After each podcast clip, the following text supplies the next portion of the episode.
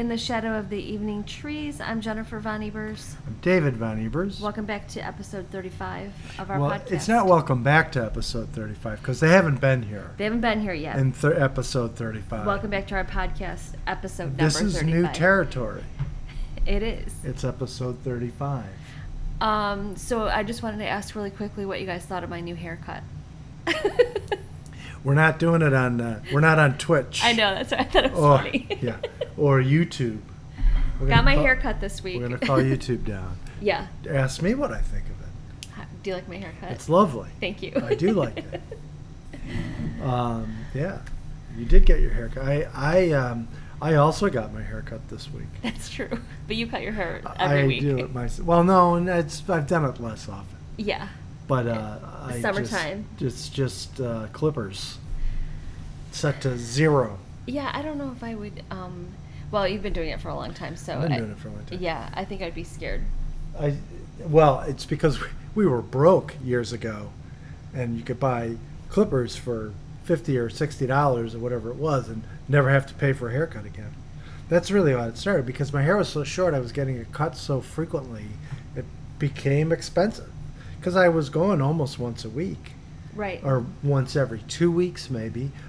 Um, so at a certain point, I'm like, well, this doesn't really require any skill, so I can do it myself.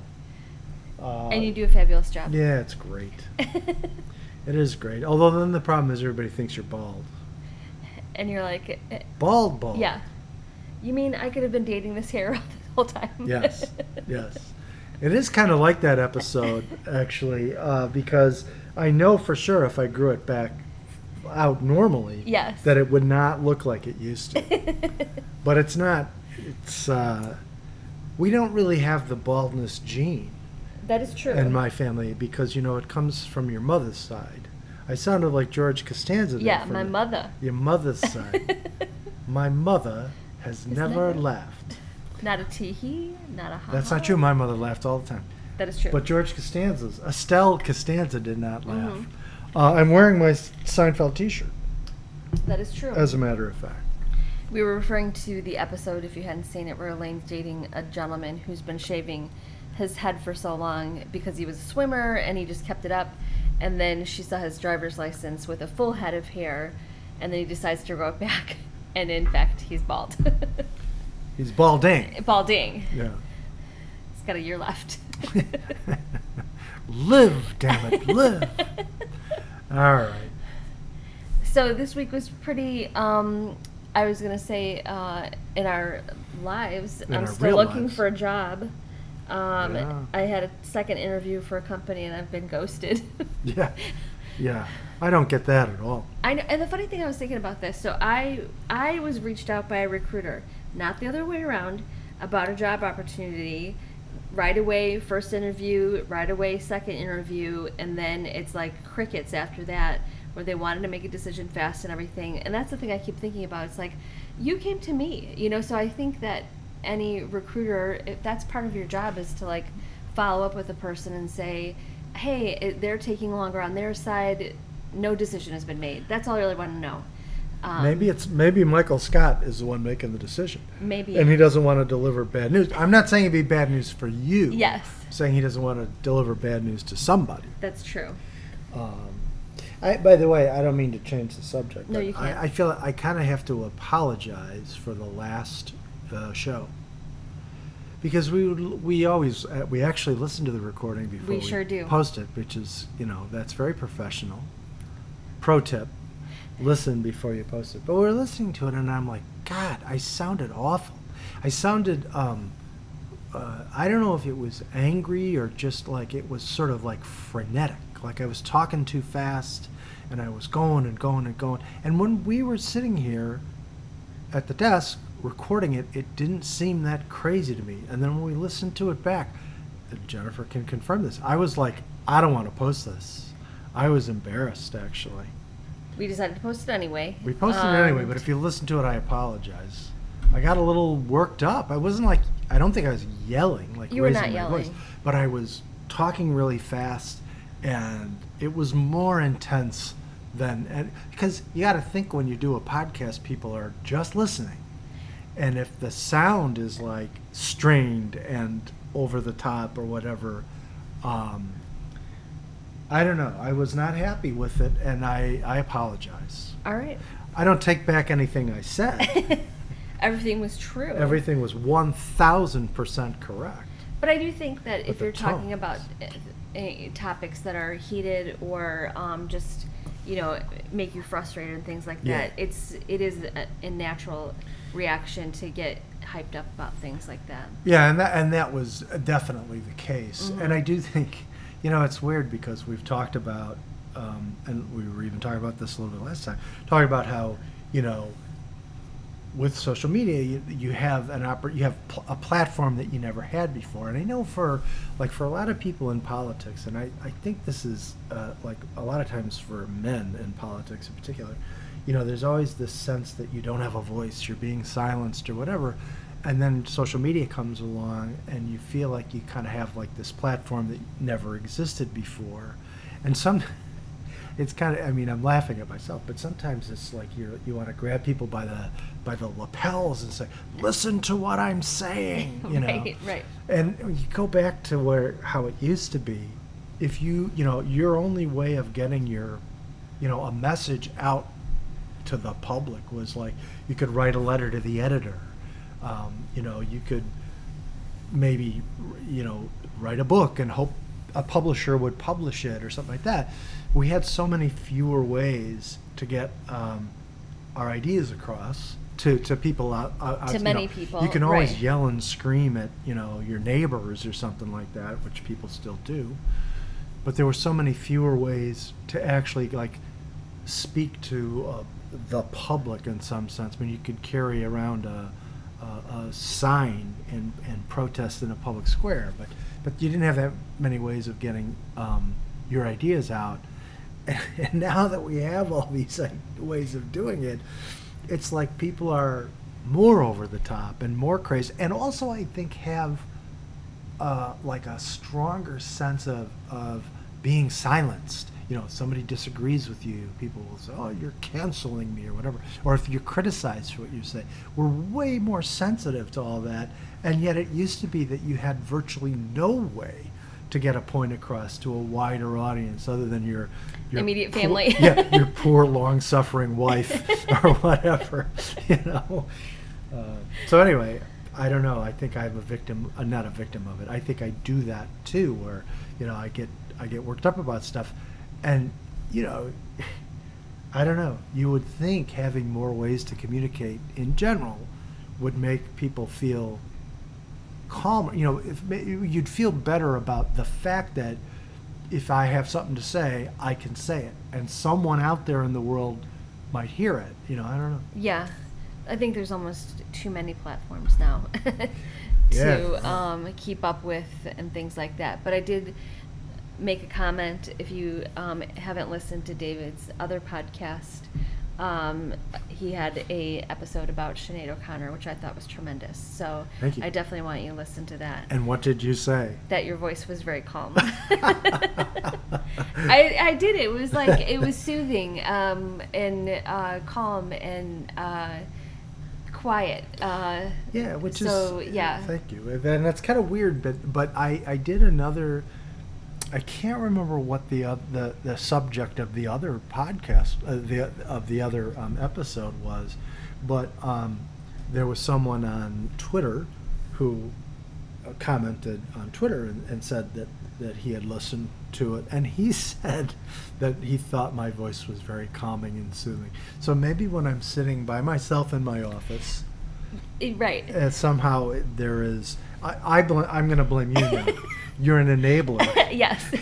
I'm like, come on. Uh, no, Let's you amp this up. you put up with too much of my nonsense. So when we're doing it together, I feel more uh, yeah. more inclined to get a little agitated. But But uh, you know, obviously, and that's a different topic, and you know, music and thing like that. So that is not an area where you necessarily get you know worked up about you know um, like politics and everything that's going on in the world and stuff that we talk about on here.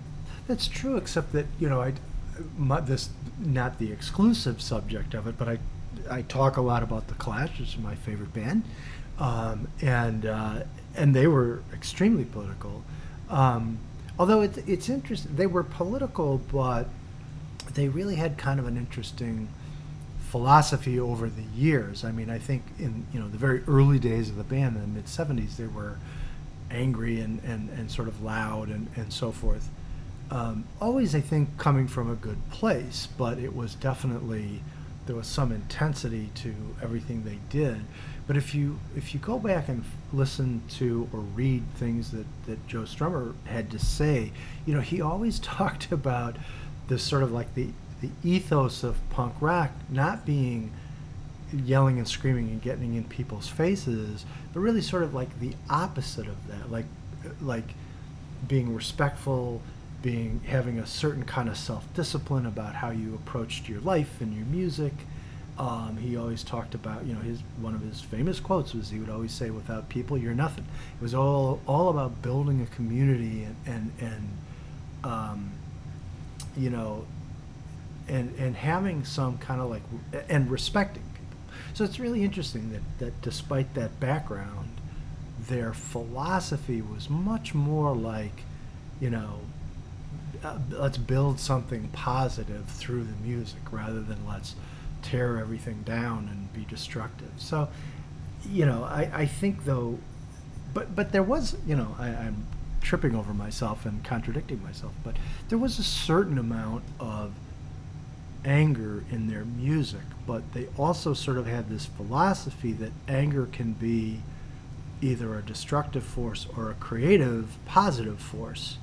And you might be justified in being angry about your life and your circumstances or you know lousy things that people and governments do to other people and so forth but you can take that anger and be creative and positive with it or you can just be angry and not have a direction to go. And I think, you know, it, it's sort of too bad that Joe Strummer, um, who died in 2002, you know, he didn't live long enough to see social media, and he, I think, would have had a very different take than than a lot of us. And I, you know, I, I'm not a, um, I'm not afraid to criticize myself for for the way I sometimes react to things.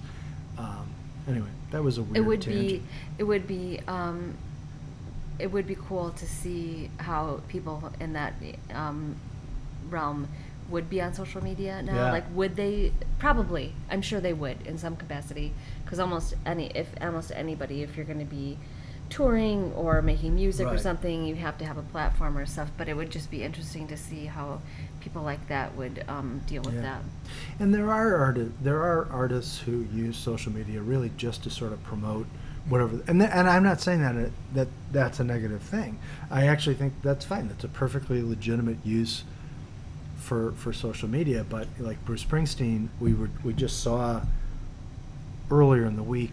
We're recording this on Saturday night. It, I I want to say it was on Thursday. Maybe think we so, saw. too. Um, they posted on, you know, on Facebook, on Twitter, and everything like that. Instagram, pardon me, like a two or three minute video of highlights from the European part of his tour, which began in April, I want to say.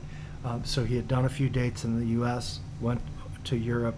Now he's back in the States. In fact, he's going to be at Wrigley Field in Chicago soon. Um, but um, we you were know, not in that video we were not, but but he did have he. There were one or two little clips from Ireland. Now, of course, he played three shows in Ireland, so we don't know if if one of those was ours.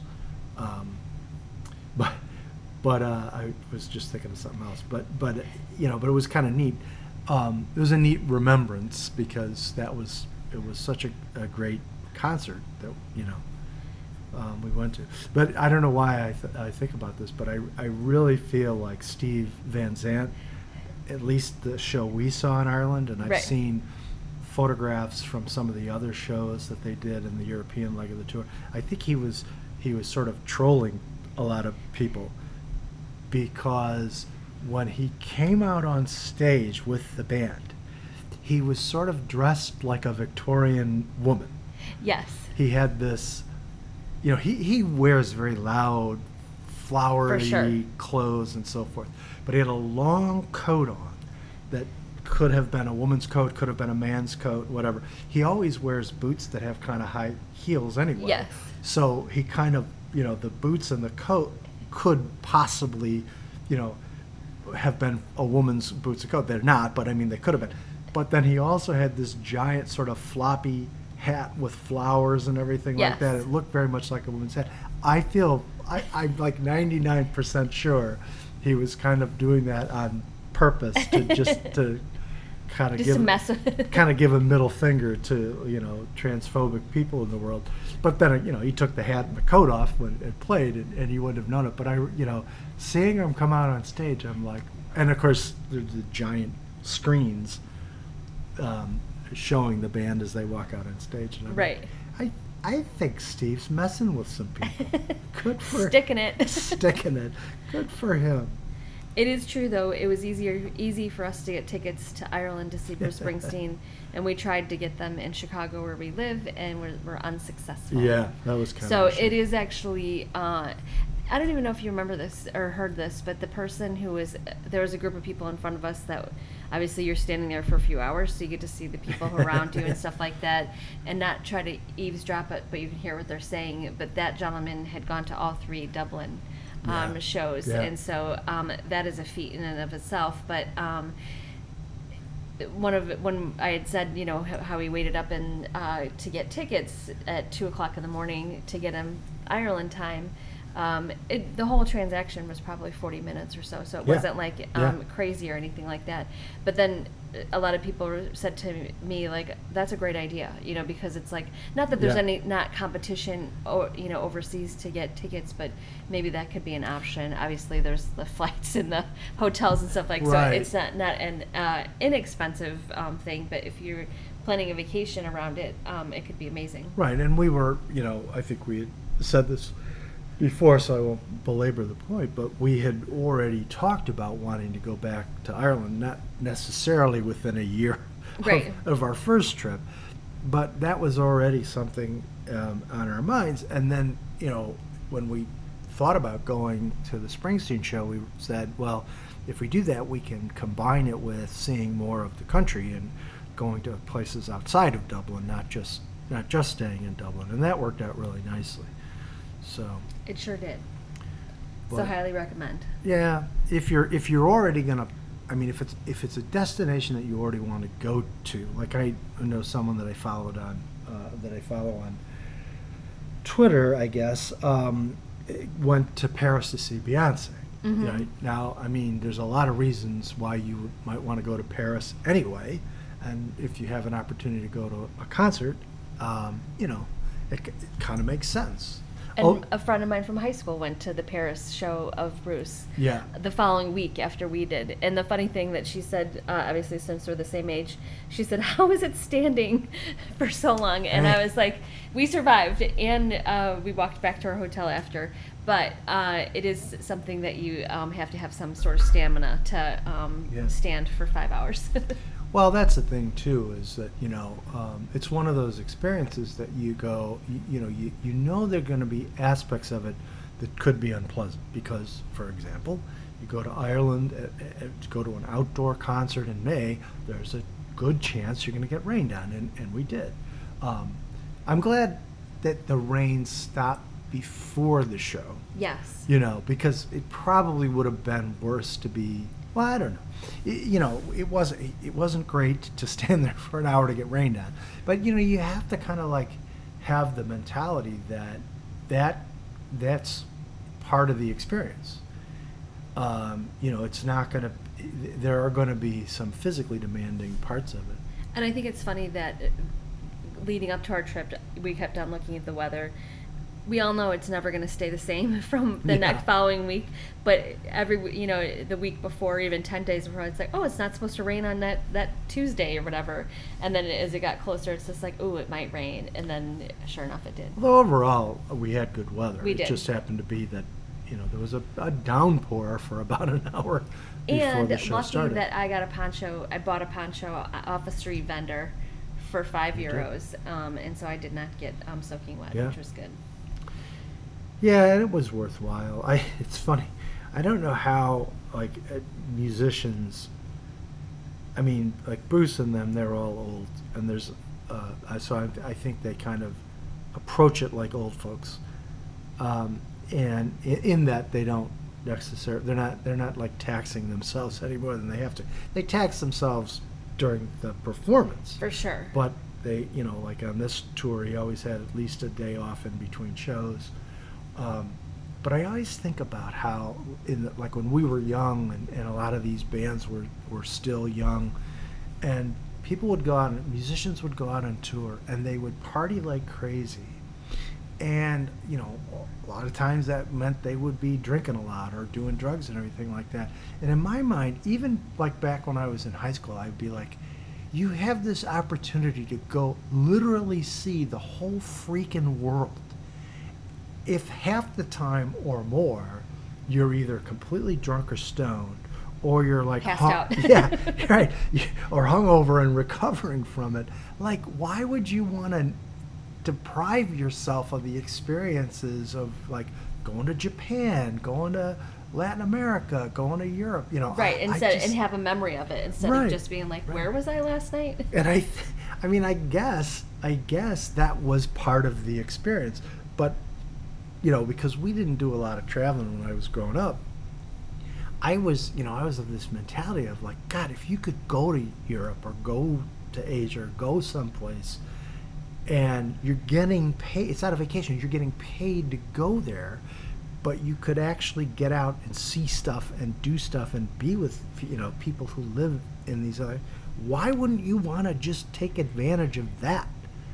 I don't know. That's not the. Uh, yeah, nobody asked us. That nobody asked us. Although I will say, I will say, it does sometimes lead to some unusual and sort of um, uh, cool things. Because speaking of the Clash, there's a wild story that I read about recently where Joe Strummer, and, and this was after the Clash. He was playing on his own or something.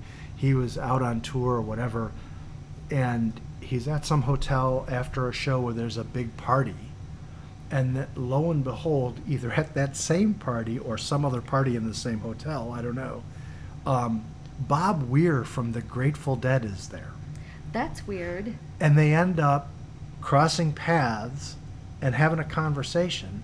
And it turns out to be like an hours long conversation. And they became good friends. Two people. That's so weird. Yeah, two people at completely opposite sort of ends of the, the spectrum musically. Although in, in you know there's some there's some similarity in the sense that they both were you know sort of rebellious in their own way and they were both very original and unique in their own way but but in very very different ways Yes. from one another But they were able to bridge that Yeah. or whatever. uh, so that, but it became a really cool thing, and and um, you know, Bob Weir became like a, like a big fan of, uh, or maybe he already was, who knows? That's true. And uh, I don't think that they ever played together because unfortunately Joe died very young. Mhm. But uh, Bob has recorded like some Clash songs, and he did a a cover of the, song "Death or Glory." He recorded it with Jesse Malin, who's we talked about before. Yes, we did. um, A great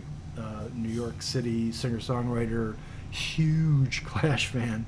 Um, who I haven't I haven't looked into it lately, but he I, I had a uh, a very serious health scare, and we that's what we talked about a few a few And weeks ago. fundraiser.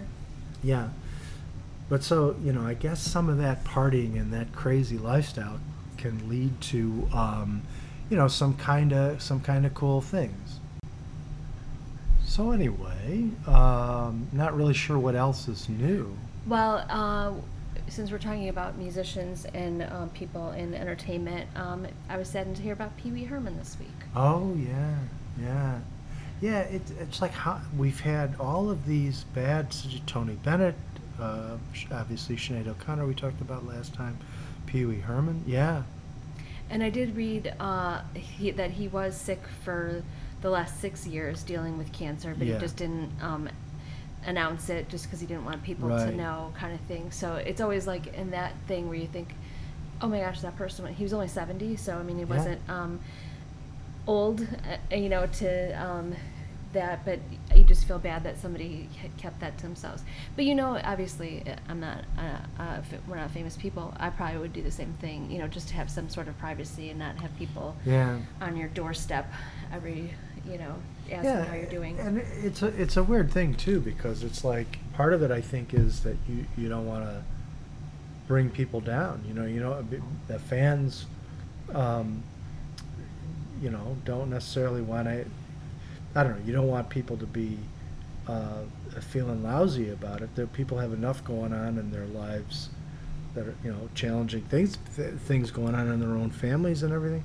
So part of it, I think, is not wanting to add that you know sort of burden to, on people. But part of it too, I think, is like you said, is um, wanting the privacy, and I think that's totally legit.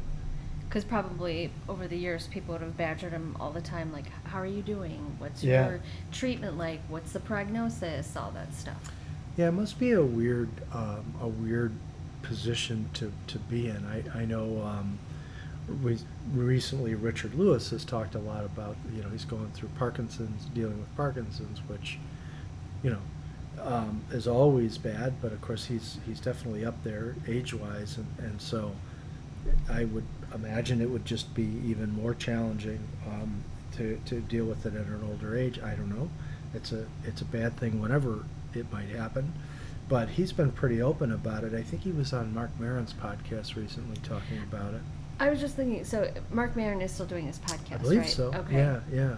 WTF um, in his garage. in his garage. Uh, you know, so I mean, I guess in in that um, situation, you know, he decided, but uh, you know, but but he he could live for many many more years, and yet you know the the physical signs of Parkinson's can be obvious. So it may just be in that situation, you almost feel like you have to kind of be public with it because people are going to start asking questions or you disappear from public view because he's you know he's had something of a resurgence in his career with curb your enthusiasm and things Mhm. like that um, or make false, you know, um, put stuff online Yeah. or um, right that's not true. yeah today it, that that can really happen yeah and i was also not to change the subject from Pee Wee Herman but i you know the tony bennett thing i mean you know it's not surprising given his age and so forth but it's still such a sad thing because you know it's not like i listened to a lot of tony bennett music over over my life. But at the same time he's been a fixture forever in pop music and he's one of those people who just always tried to connect with you know every generation so he you know he recorded with lady gaga and other people because now, i don't think it was you know sometimes for an artist that might seem a little pathetic like like an artist is trying to stay relevant Right. when, when they're not in his case i think it was very different i think in his case like with johnny cash who did a lot of recordings with people I later think in for him it was like more of like a mentorship, you know, kind yeah, of thing. and I, I just think that he got what these younger artists were doing even though he came from a very different place for sure. Johnny Cash was like that. You know, he was obviously a, a you know country artist born and bred, but he he was into Bob Dylan because he understood where Bob Dylan was coming from. He could record, you know, a Nine Inch Nails song because he could understand where Trent Reznor was coming from. I guess you know um, he recorded with Joe Strummer. He record they Joe Strummer and he recorded a Bob Marley song together. Um, you know, so I, I don't think there's anything fake about that. I think for some artists it's just that you know they never stop being the artists they were at the beginning of their career. Like Johnny Cash was he was a country artist, but he wasn't your everyday country artist. He was a country artist who went and did live concerts at, you know, San Quentin prison Yeah. and recorded them and put them out on on, on vinyl, on you know on record. Um, he's a guy who had a again he had a, a variety television show where he invited people like Bob Dylan to come and play, and I don't think at any point in his life his perspective about artistry and music really changed. Like he always had a sort of a cutting edge mentality, even though he had been making music f- for all those decades. But the other thing that gets me about Tony Bennett, and this is equally true of somebody like Johnny Cash and a lot of artists, sort of of their their era, um, is that you know they were way ahead of the curve too in terms of thinking about civil rights and stuff like that. And you know, Tony Bennett famously got involved in all kinds of civil rights causes early in his career, and later in his life supported the queer community too. And what I think about when I think about somebody like that, and you know, and my parents were like that too. My parents got involved in, in trying to integrate our hometown and the schools in our town when we were very young. And I always think, you know, when something surfaces that a person said many, many years ago, their defenders will always say, "Oh, but that's just the way things were." I mean, we even hear this about, you know, about slavery. Oh, well, that's just the way things were back then. But in every generation, there's people, and not just an individual people, there are always people like Tony Bennett who are better than the like the accepted morality of their time. I mean, I think that's true of my parents. My mom told me that was true of her parents. Um, you know, you go back to the days of slavery. You know, John Brown didn't sit around waiting for Abraham Lincoln to sign the Emancipation Proclamation. He was willing, literally, to die to try to bring an end to slavery. There were there are always people who are better than the kind of general morality of their day. And in my opinion, it's not an excuse. When you know people like that have always existed, I just don't think it's an excuse today to say, well, this is acceptable today. It's either right or wrong. It's not like you can say, well, slavery was okay because people accepted it, or racism was okay because people accepted it, or Jim Crow was okay because people accepted it, because there were people who knew better. You That is know, so true. and there have always been people who knew better, and you know that to me kind of undermines the excuse that we have for for not being better in our own time.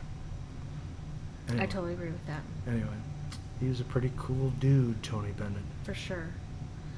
Uh, we're at our um, uh, we're at our stopping point now. We're at time. We're at time. Uh, so we appreciate you um, listening to a quieter version of our podcast. Hopefully, a quieter version. Well, well, when we play it back, I'll be like, Jesus Christ, the hell? We're not posting this. yeah, yeah. I quit. So thanks for listening to us, and uh, we'll be back next week with another episode. See you later. Have a great week.